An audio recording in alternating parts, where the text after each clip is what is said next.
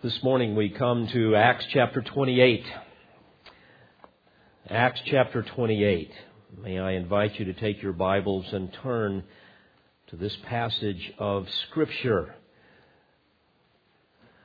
We have almost made our way, going verse by verse, through this historical narrative of the early church.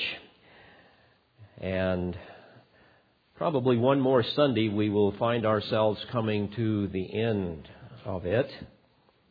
Before I read the text to you this morning and comment on it, I must confess that I absolutely marvel at the way God spreads the gospel across the globe to the uttermost parts of the earth. It's a staggering thought to think how God is building His church as He has promised. And to know that there is absolutely nothing that can thwart that expansion, even though Satan and his minions do all kinds of things to do so. In ways that we could never imagine, he delivers the glorious gospel to those whom he has chosen in eternity past to be recipients of his grace, regardless of who they are, regardless of where they are,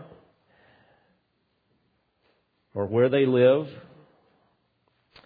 I think of the words Jesus said in John 6:37, "All that the Father gives me shall come to me."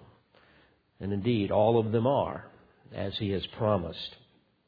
And it's like a, a, a mighty wind, this unstoppable force of the gospel of Christ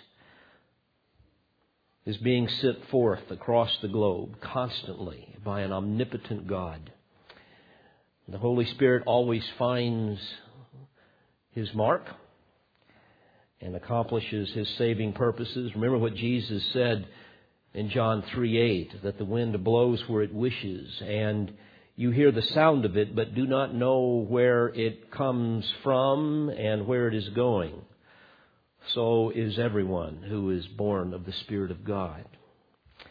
Well, dear friends, in the first century, this saving wind blew upon a small island in the middle of the Mediterranean, an island called Malta. And in that language, it meant a place of refuge. How fitting. There, a number of God's elect existed pagan idolaters, spiritual cadavers dead in their sins completely unaware of the depths of their depravity and the hopeless condition of their souls.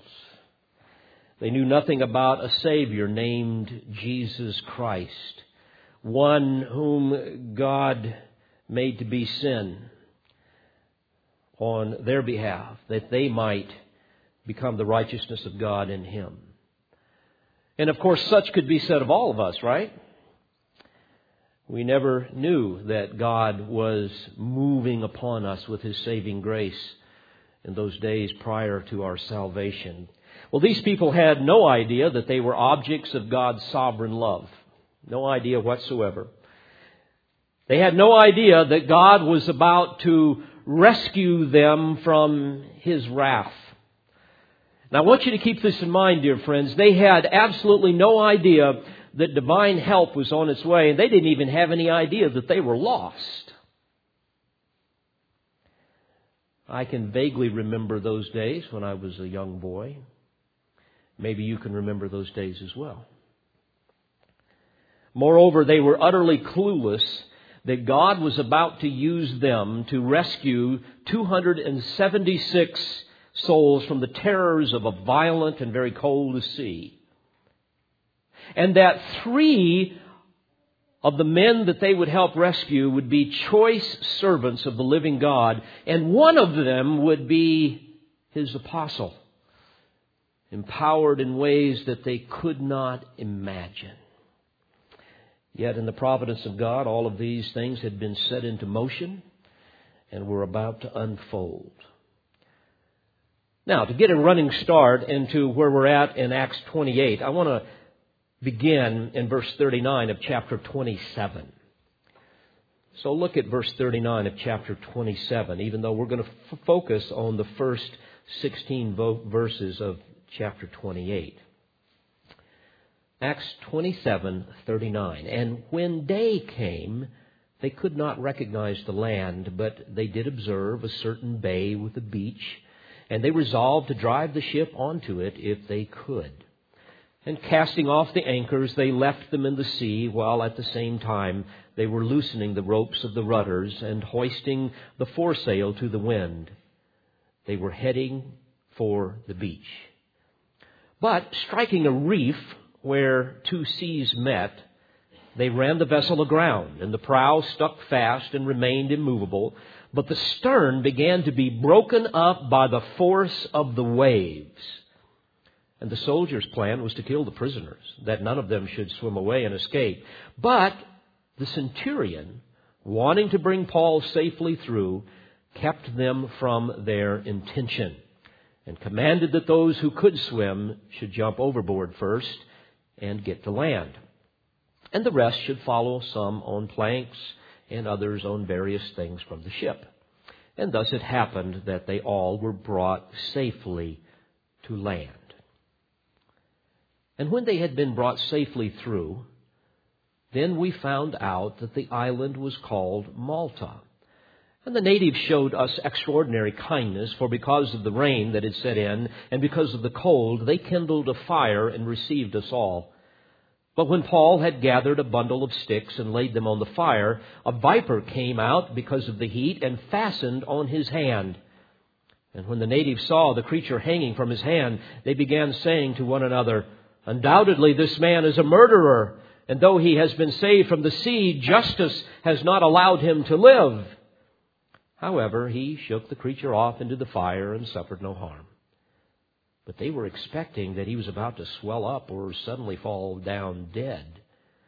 But after they had waited a long time and had seen nothing unusual happen to him, they changed their minds and began to say that he was a god. Now, in the neighborhood of that place were lands belonging to the leading man of the island named Publius who welcomed us and entertained us courteously three days. And it came about that the father of Publius was lying in bed afflicted with recurrent fever and dysentery.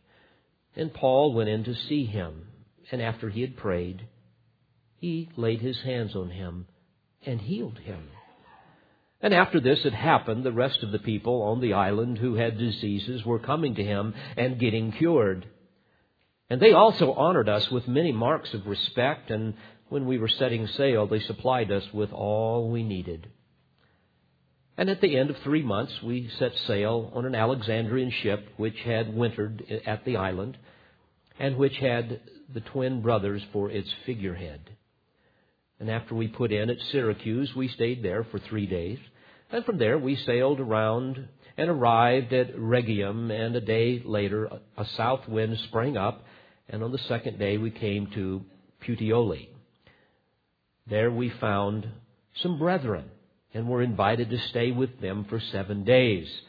And thus we came to Rome. And the brethren, when they heard about us, came from there as far as the market of Appius and three inns to meet us.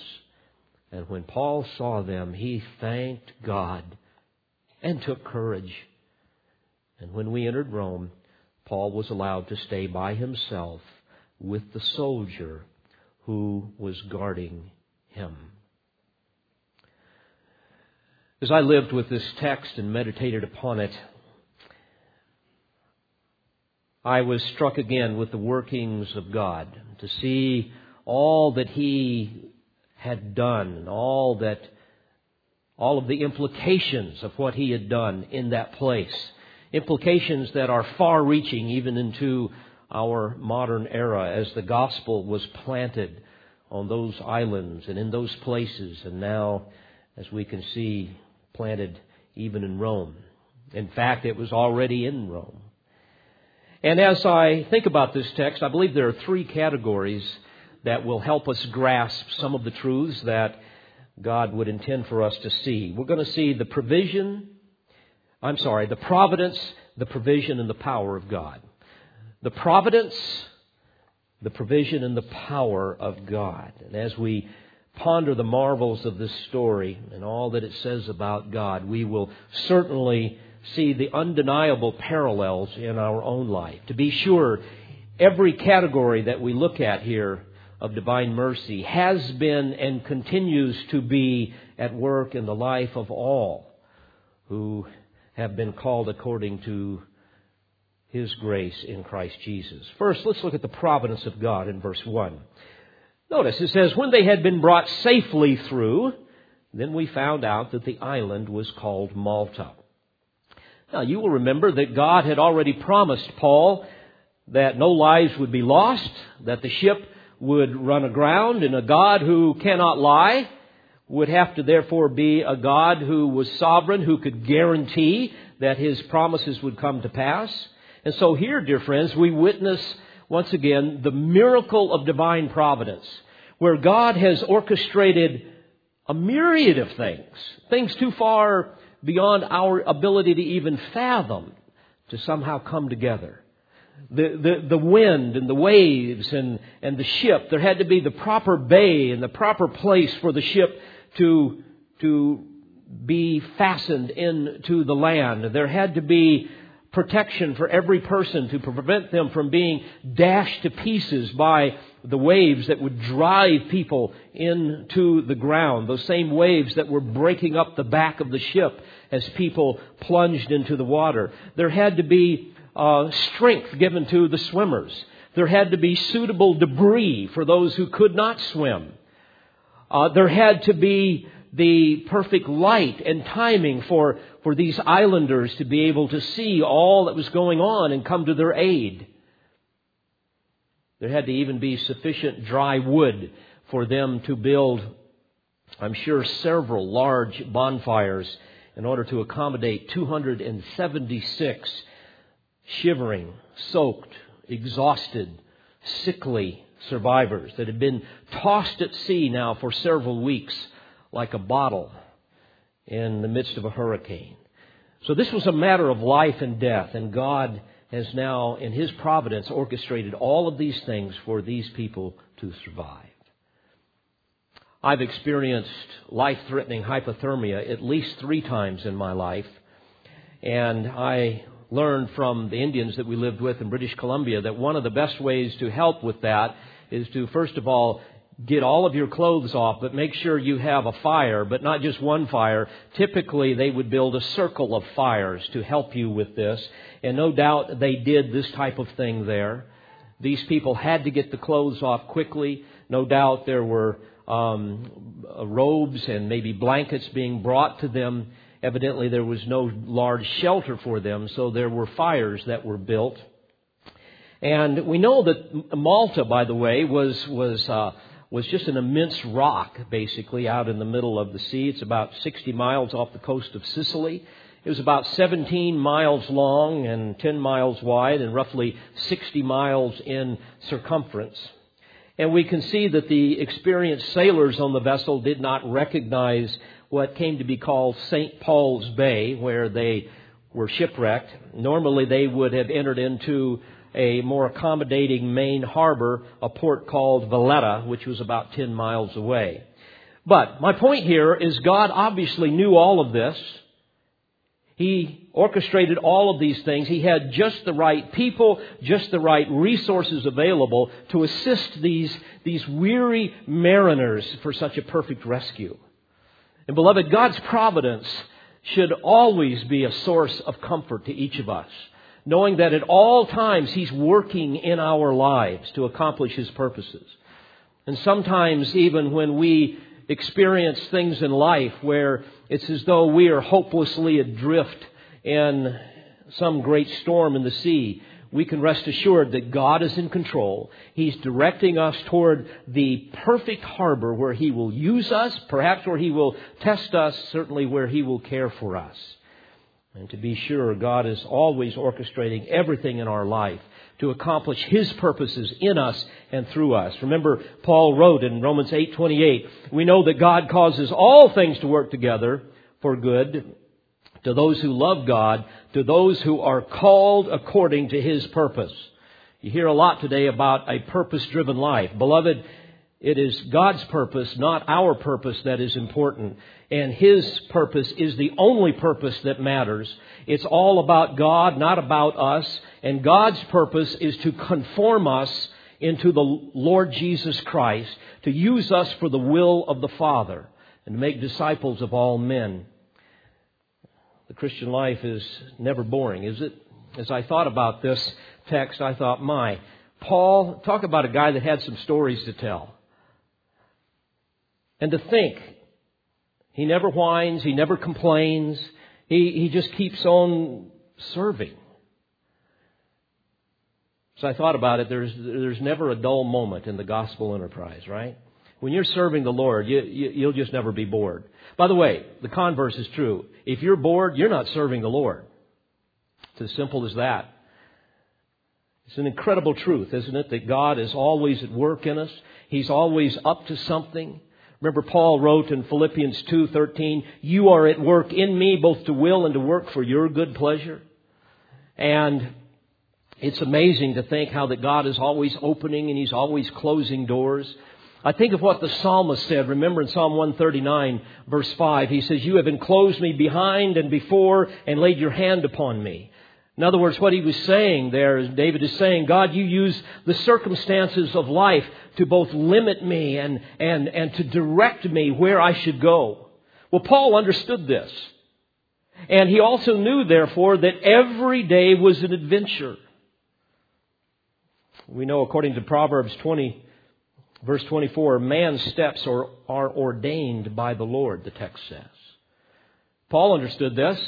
Whether he was in prison in Caesarea or whether he was being tossed to and fro in the sea in a ship, he knew that God was in control and that he was up to something in his life.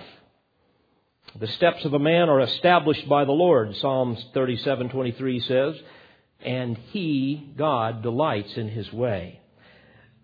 Again, as I think about the providence of God in Paul's life and I think about this story, I, I, I found myself kind of smiling. Can you ever imagine Paul being bored? Think how ridiculous it would be to say to Paul, Paul, do, do you ever just kind of get bored with this whole Christian thing? Do you ever find yourself losing your joy and, and getting depressed and, and beginning to complain and whine and give up? Obviously, the answer would be no. Beloved, if that is you, there is something wrong with your love for Christ and your service. Because indeed, if you're following the Lord, if you're serving Him, there's never a dull moment. It's always an adventure. You're probably self focused, self absorbed self centered. You know, if all I knew I had to do is sit around and watch those ridiculous shows on television and watch the endless football games, and I love to watch them, don't get me wrong. But, it, it, I mean, talk about a boring life. I mean, if I can put it this way, folks, I want to ride on a ship in a violent storm, don't you? I, I really. I, I, I want, I want a shipwreck. I, I want to, I want to see people that I've never seen before coming up to a shore and building a bonfire and seeing how God provides. I, I want to be bit by a poisonous viper as long as I can be healed, right? I, I, I want these exciting things in my life. And all of these things come when, when we serve the Lord. I want to stand before Caesar. I don't care about all of the other stuff. I want to watch the living God use me to present the gospel so I can watch His transforming power take people and deliver them from the domain of darkness and transfer them into the kingdom of His beloved Son. That's where excitement of life is. That's where fulfillment is. We are entertaining ourselves to death here in this country. You know, Paul understood this. In fact, this was at the very heart of his words in Philippians 4, verse 6. Remember, there he said, Be anxious for nothing. And he says, But in everything, by prayer and supplication with thanksgiving, let your requests be made known to God. And then he says, And the peace of God, which surpasses all comprehension, shall guard your hearts and your minds in Christ Jesus. Literally, what he's saying there is when your understanding reaches its limit, when life causes you to shake your head in utter dismay regarding the difficulties that God has placed you in. Suddenly, at the end of your understanding, we see that the peace of God, one, frankly, that is derived from the knowledge of God's sovereign rule over your life, that peace now is going to guard your hearts and your minds in Christ Jesus. In other words, an objective conviction is going to produce a subjective supernatural tranquility. And that conviction is, God, I know that you are sovereign over all things. I know that your divine providence is orchestrating every area of my life. I know that your purpose is to conform me into the image of Christ and that you have called me to make disciples of all men and to do what Christ did and that is the will of the Father. Nothing else matters in my life. This is what I'm all about. Therefore my life is filled with joy. It's filled with adventure and I'm not going to be anxious for anything. Even though there's times where my understanding is going to run out. And thank you that at that point you're going to kick in with these great truths that only the Spirit of God can produce in, a, in the heart of a believer. He says, You're going to guard my heart and my mind. In other words, God's peace is going to protect us from anxiety, from doubt, from depression, from fear and distress. But again, you will never experience anything. You will never experience this kind of peace unless, dear friends, you have a confidence in the sovereignty of God. If you don't understand that, then the peace that you conjure up will be your own peace. And it will fail. Well, so in light of all of this, I believe, now I know the scripture doesn't say this, but I believe Paul has a big smile on his face as he's fighting the cold water, making it to shore. You know, he, he, he's shivering, he, he's cold, and I, he's assisting others. Can't you see him? Um, and and, and these, these pagans are coming up to him, trying to help him and others. And I believe that what Paul was saying is, Lord, I don't know what you're up to, but you're up to something. And this, this is great. This is so exciting. God, this is another opportunity for you to prove yourself powerful on my, half, my behalf. This is another opportunity for me to present the gospel and watch you change lives. God, thank you for this purpose in my life. You see, what drove Paul was the gospel, not personal fulfillment. Paul was driven by the glory of God, not the exaltation of self, not even pleasure, the pleasure of self. He had one purpose in life, and that is to preach Christ and Him crucified. Nothing else mattered. In fact, it's interesting, and we'll see more of this when we come to the end of, of, of Luke's account here and, the Acts of the Apostle. But it's interesting that Luke's account is all about the advancement of the gospel. I really want you to understand this. It's about the advance of the gospel to the uttermost parts of the earth. It is not a story about Paul and about Peter and, and other people. In fact, for this reason, the book is going to seem to end rather abruptly. And I've heard people complain. It's like, well, what, what happened to Paul? I mean, what, what, where's the rest of the story here? And you must understand that, that, the book is not about Paul, it's about the spread of the gospel. And as Jesus promised, that gospel spread from Jerusalem to Judea to Samaria to the uttermost parts of the world. I want to camp on this for just a few minutes. Beloved, this is so important for you to understand. Because we live in a day of such profound apostasy where many people see Christianity as a religion that is all about man and his needs versus God and his glory. You see, Paul has absolutely no care about his own personal needs. No care whatsoever. His success, his pleasure, his prosperity, his popularity. He trusts God to take care of all of those things. All that mattered to him was to be like Christ. And what did Christ do? He came to do the will of the Father. That's what drove him. And it's so sad today. Please hear this again. We live in a kind of pseudo Christian, some would even say a post Christian era, a culture that is steeped in ignoble, ignoble um, concepts about, about God. beliefs that people have, even in churches, that utterly eviscerate the very core of the attributes of God.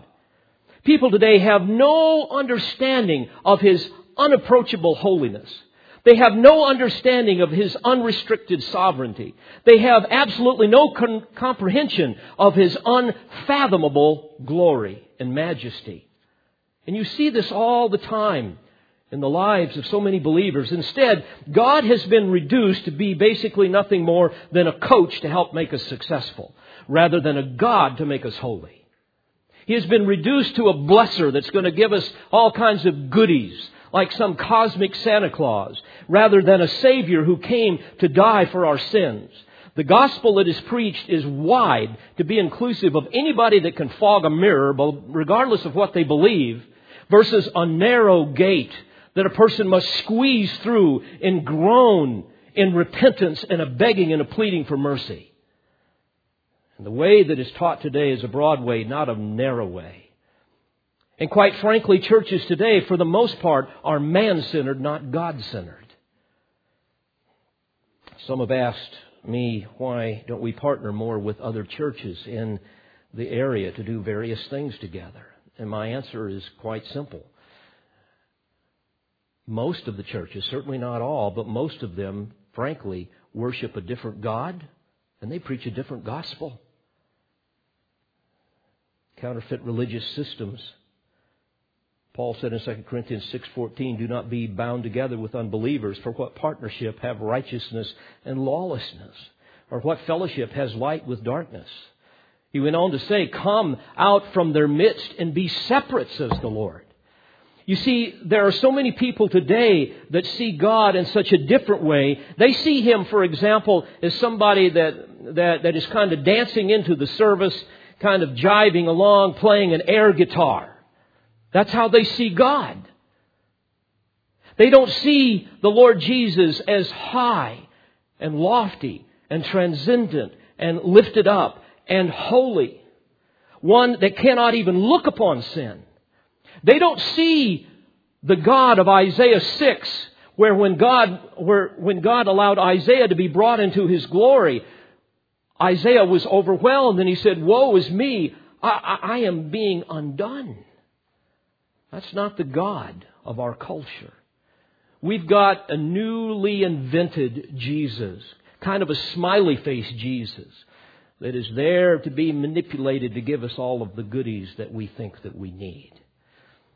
And of course, today the most popular counterfeit system preaches a gospel of self fulfillment, not one of self denial.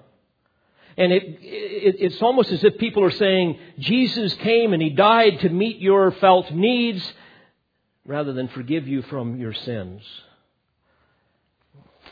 Theirs is a call to success, not sacrifice. Many times there is a call to somehow become a Christian so you can gain your life rather than so you can lose it for Christ's sake. Beloved, the truth is God is far more concerned about your holiness than he is your happiness. Your faithfulness and service is far more a priority than your personal pleasures, than, than your success. That's not what Christianity is about. Paul is going to go on. He's going to go to Rome. He's going to present the truth, and then he is going to be tortured and he's going to be beheaded. In fact, your greatest purpose in life is to deny yourself and follow Christ. That doesn't sell very well, does it? You see, this perversion can be seen easily in many gospel invitations. See, there's an underlying presupposition that many people have. And it kind of goes like this God is lonely and He is desperately in need of, um, of relationship with you. He, he really wants you on His team. That's kind of the idea. And moreover, um, God is trying very hard to save you, but He is limited by your unbelief. And so won't you help Him with this embarrassing situation by asking Jesus into your heart? And then when you do that, He's going to reward you with a life of prosperity and a life of, of self-gratifying purpose and, and, and success. And He's even going to ultimately give you heaven. You see how subtle that is, how appealing it is to the flesh, but how distorted it is? The truth is, dear friends, please hear this. Jesus came to save us, not to help us. We are not even necessary to God. He is utterly self existent, self sufficient. Remember what Paul told the Athenians in Acts 17? He said, God is not served by human hands as though he needed anything, since he himself gives to all men life and breath and everything. Beloved, understand that God is neither greater because of us, nor is he somehow diminished without us. God is altogether glorious with or without us. You must understand that. You must understand that we exist solely because He determined it so, not because He needed us. And the reality is, God has chosen those whom He would save in eternity past. And He is not even remotely frustrated that some of His elect might not believe. Because whatever He has decreed will come to pass all whom the Father has given me, all whom the Father has given me will come to me. So the Christian life is all about Him. It's not about me. It's not about you. Jesus said, if you want to gain your life, what, what must you be willing to do? Be willing to lose it. Paul understood this. For this reason he could smile when he was washed up on shore. And beloved, though he loves us with an everlasting love, he did not create us to keep him company. He did not create us because there was some deficiency in him. He created us to give him glory. And he finds great joy when we do, and we find great joy when we do. However, there's no deficiency in him. Again, if you really want to find purpose in life, I think about this purpose driven life stuff that's out there. Here's how you find purpose in life. Fully embrace the truth that Christianity has nothing to do with you. It has nothing to do with your needs, your pleasure, your success, but it has everything to do with God and His glory. That's where you'll find joy. That's where you'll find purpose. And your purpose is to do the will of the Father, to make disciples of all men, to give God glory, to be obedient, to become conformed to the image of Christ. So Paul fights the cold waves, knowing that for him to live is Christ and to die is gain. Yet he fights those waves and he gets washed on shore. And I believe in his mind he would be saying something like this God, I have no idea what you're up to in my life. I have no idea what the secret counsels of your will has to say about what is about to happen, but I know this. You are up to something in my life. And I know, as he wrote in Philippians 2.13, that you are at work in me, both to will and to work for your good pleasure. Therefore, I will do all things without what? Grumbling or disputing. Isn't that great? Hmm. Lord, I'll gladly give you my life. So we witness the providence of God in this narrative, and we see God orchestrating all of these events in Paul's life, and also, by the way, in the life of, of Luke and Aristarchus that was with him. All of this to use them to glorify himself as they, they, they selflessly and sacrificially gave themselves to the gospel enterprise. And secondly, we see the provision of God. Not only here on Malta, but also as Paul continues his journey towards Rome. Notice verse 2. The narrative showed us extraordinary kindness, it says. The natives showed us extraordinary kindness, for because of the rain that had set in and because of the cold, they kindled a fire and received us all. So again, on this place of refuge, the name that, of Malta, we see that they need immediate attention. Again, I know from personal experience, and some of you have experienced this as well. If you're, if you're getting into a stage of hypothermia, you begin to feel like you're going to fall asleep. You're, you're shivering. You're almost unable to speak. And you have got to get those wet clothes off. You have got to get some circulation and get some warmth. God knew this. These people were on the verge of death, on the verge of exhaustion. They're, they're shivering violently now. And perhaps there's some rock of windbreak, we don't know. But we see that these natives, as the text says, comes to help them. uh, barbaroi in the original language. We get uh, uh, uh, barbaric, barbarism, those types of things from the term. But it, all it simply means is that they were unable to to speak the normal language of that day. These would have been people that spoke the language of North Africa. They were Phoenicians in descent. And so the text here, by using the word uh, natives here in verse 2, suggests that, that they were not Greeks. They, they did not speak Greek, nor would they speak Latin. But I want you to notice the hospitality they showed to these weary mariners. Isn't it interesting? And again, little did they know that they were rescuing the Lord's anointed servants, who would be used to rescue them from an infinitely greater peril. I was reminded here of Hebrews 13:2. There the text reads, "Do not neglect to show hospitality to strangers, for by this some have entertained angels without knowing it." And of course, that text was a, a reference to uh, Abraham and, and Sarah and, and Lot and, and Gideon and Manoah.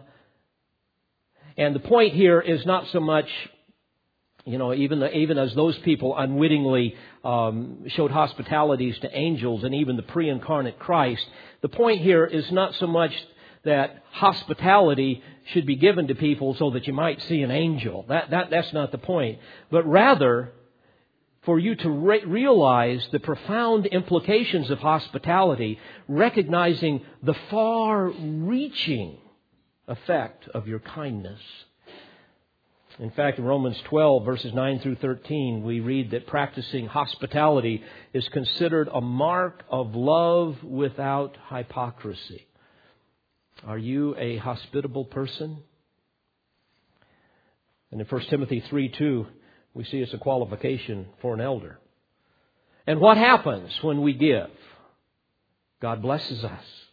Remember what Jesus said in Luke 6:38, "Give and it will be given to you. They will pour out into your pour they will pour into your lap a good measure pressed down, shaken together, running over, for by your standard of measure it will be measured to you in return."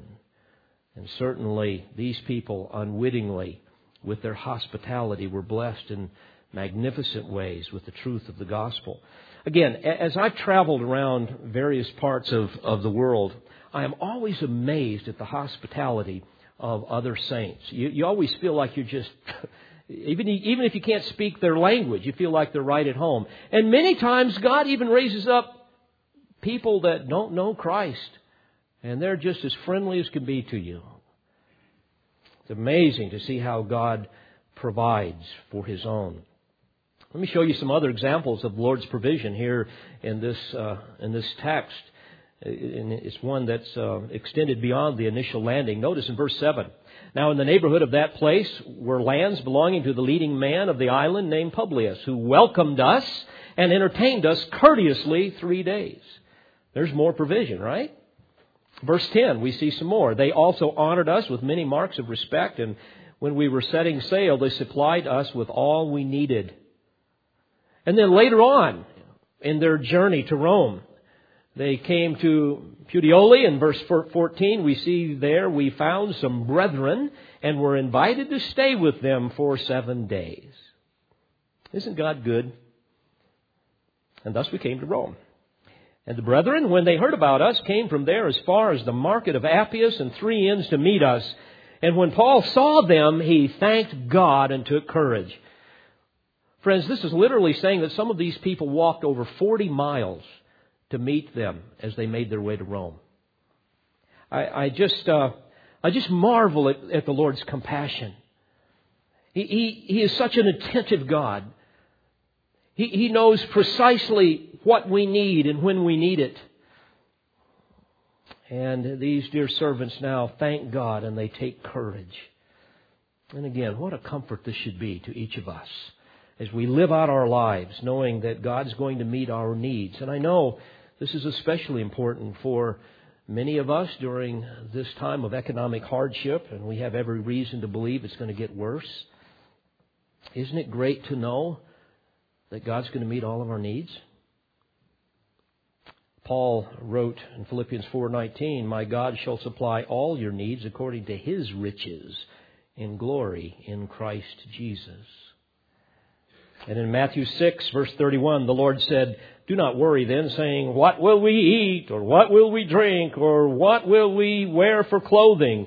For the Gentiles, in other words, the unbelievers, they eagerly seek all these things. He said, But your heavenly Father knows that you need all these things. So he says, Seek first his kingdom and his righteousness, and all these things will be added to you. So don't worry about tomorrow, for tomorrow will care for itself. Each day has enough trouble of its own. So we see the providence of God, we see the provision of God, thirdly, the power of God. And there's really three manifestations of this that we see here in this text. First, we see his power in rescuing the 276 survivors here, bringing them to shore safely. I've already discussed that. Secondly, we see how he protects Paul from this serpent. Notice, beginning in verse 3, when Paul had gathered a bundle of sticks and laid them on the fire, a viper came out because of the heat and fastened on his hand. And when the natives saw the creature hanging from his hand, they began saying to one another, Undoubtedly this man is a murderer, and though he has been saved from the sea, justice has not allowed him to live. However, he shook the creature off into the fire and suffered no harm. But they were expecting that he was about to swell up or suddenly fall down dead.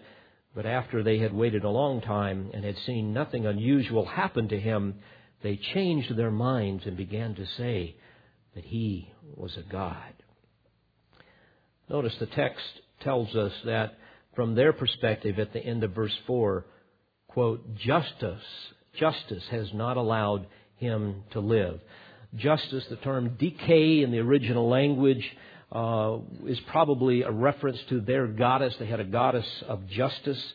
And these pagans assumed that, that Paul, like all men, was subject to their gods and that uh, because of the snake bite, justice, their God justice, would now be satisfied. And obviously this is, this is ridiculous, but no doubt Paul used this particular scenario as a segue into his gospel presentation to explain to them, even though the text doesn't say this, and this is purely conjecture, but I'm quite confident that something like this happened. Don't you know that he explained that true justice is found in, in the in the one triune God of the universe.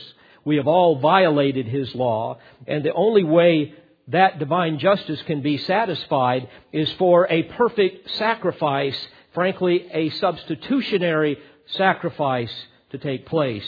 Let me introduce you to the Lord Jesus Christ, Jesus of Nazareth.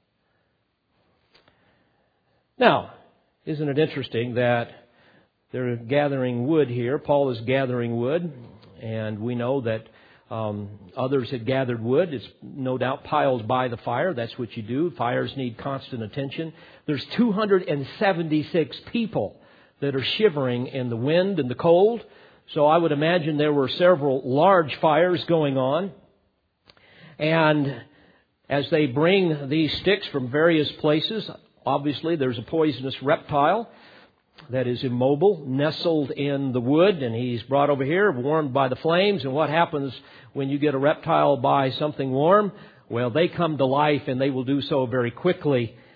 And so we see that Paul now comes to add some wood on the fire, and this serpent attaches itself somehow. The, the, Greek indicates that, there, that there's almost a wrapping around of the serpent as it bites him on the hand.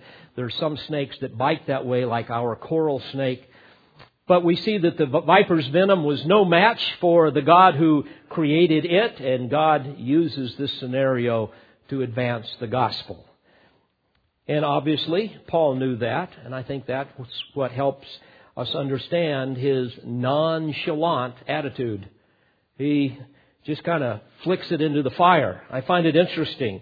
I'm intrigued with this. First of all, I'm intrigued with Paul's demeanor it's one of joy, one of, one of humility, one of service. I mean, this guy is the energizer bunny when it comes to service. I mean, he, he just never gives up. Here he is caring for other people, going and getting firewood and putting it on the fire. Don't you know a lot of the rest of them were sitting there shivering, trying to come back to life? He's ever encouraging, leading by example. Like the Lord he imitates, who came to serve, not to be served. Now, I want to contrast this for a moment to Sometimes the sour, sullen saint that's always complaining, that has kind of that, that welfare mentality that somebody needs to care for me, which is a supreme mark of pride and arrogance. You know the type. You've been around them before. I have too. They have that dour, sour, lugubrious look on their face. They, they, they look kind of like Eeyore having a gallbladder attack. You, you've seen those kind of people. They're so hard to be around. There's no warmth. There, there, there's no encouragement. There's no sympathy, no joy, no, no, no, no, not even a smile. And typically these people are bitter and complaining and whining. And I pity those of you who have to live with such a melancholy creature.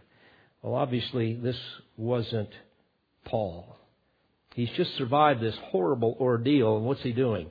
He's helping stoke the fire. He's cold, he's weak, he's fatigued, and yet he's serving others. And I want you to notice here with the snake bite. Now, I've been around snakes. I know most of you have. In fact, I've been bitten, I think, four times. Fortunately, it was always on the boot, so I've never really had one except maybe a chicken snake kind of grab onto you, but that doesn't really hurt that bad. But I find it here, there's no screaming, no hysterics, no going into some fit of emotion. No picking a snake and flipping it off where it could hurt somebody else. I, I mean, it's fascinating, isn't it? He, he just kind of, oh, snake, and he just kind of flicks it into the, flicks it into the fire. Isn't that interesting? I mean, you, you, you simply have to, to smile when you think about this. And I love to be around folks like this. And frankly, I abhor folks that are ruled by their emotion and they're, they're, they're prone to, to, to fits of, of rage and depression and panic and all of this type of thing. You know, I, I, I'm sure that there are some people, they, they, they even see a snake and they, they go into hysterics and as if the devil himself has, has suddenly grabbed them and, and God has suddenly been dethroned and the whole world is without resource. And they panic and scream and might I add humbly that that is always a mark of weak faith. I mean, certainly we should have a healthy fear of those types of creatures, but to go into some fit of panic is something different. But Paul is calm, he's collected, and again, he knows God's in control. Oh, the snake, you know. You know, I'll flick this off and get rid of it. Can I pause here for just a second? Folks, if you live with the Eeyore type that's always sour, always complaining, those people controlled by their emotions, can I give you a few things that I could encourage you to do? First of all, find a Paul or maybe a Paulette and spend time around that person. Because those are the type of people that are going to help stoke the fire, you know? They're going to be encouraging to you as you shiver from the dampness and the coldness of maybe a cold, maybe even an unbelieving spouse. You know, if you spend enough time in a cold, dark dungeon, you will grow cold and dark yourself. So find a Paul, spend time around that person. Secondly, be a Paul to others. If you're cold physically, what do you do? You get moving. You get, you, you know, you, you exercise some, you run in place, you do something. The idea here is get moving, exercise your faith, start serving other people. Get your mind off of your own coldness and be a blessing to others. Go out and stoke their fire. Remember, big fires begin with tiny sparks, right? They begin with tiny sparks. They begin with little small flames and little pieces of kindling. So don't, don't look for some grandiose way of serving. Just find little ways and serve. God will warm your soul. Thirdly, spend much time warming yourself around the fires of fellowship you know, this is largely what Wednesday nights are about here at Calvary Bible Church. You know, you think about this. Ask yourself, who at your workplace really encourages you in the things of the Lord? Who warms your soul with the glorious truths of redemption and the gospel of Christ?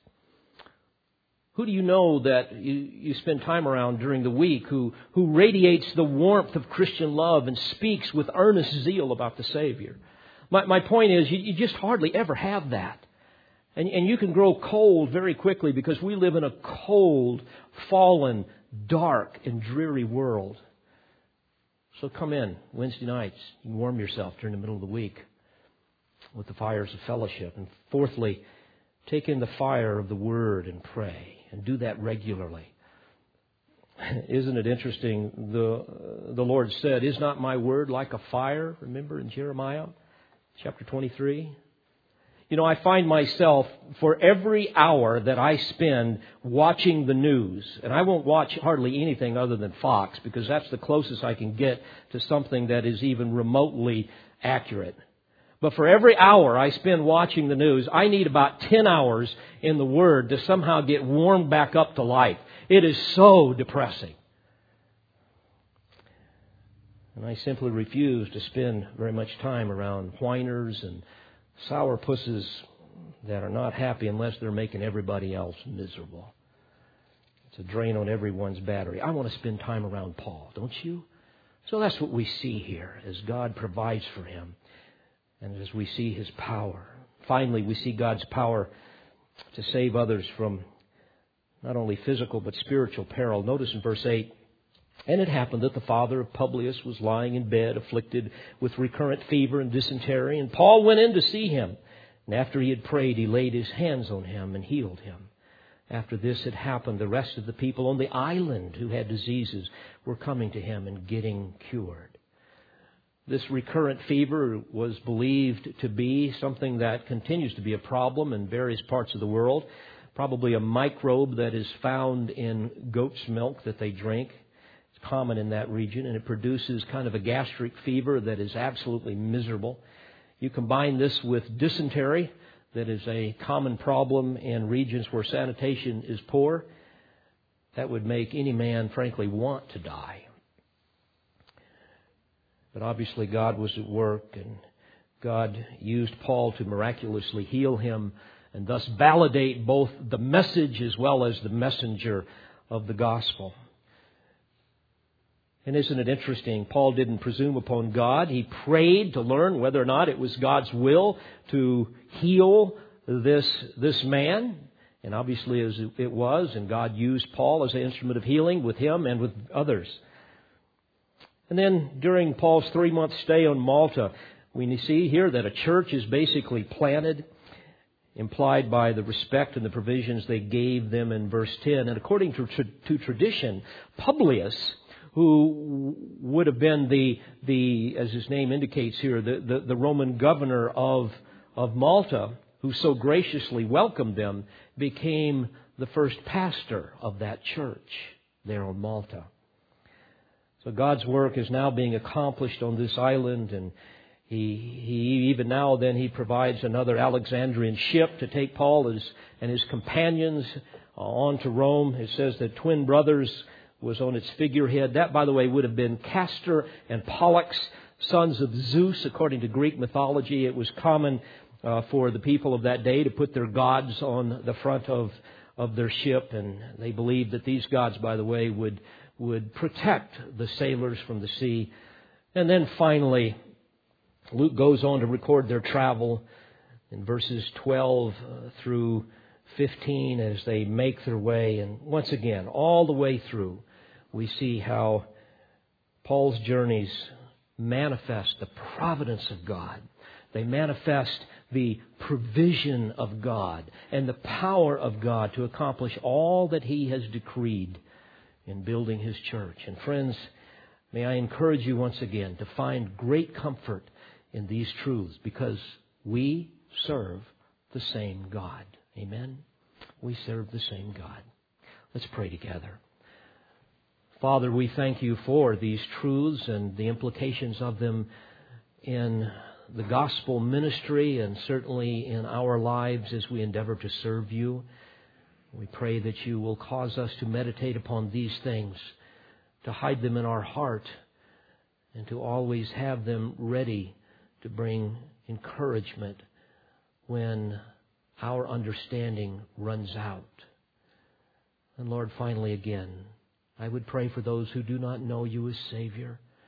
Lord, how I pray that by your grace and through your gospel, you will penetrate their recalcitrant heart and cause them to see the reality of their own sinfulness and the glories of the Savior.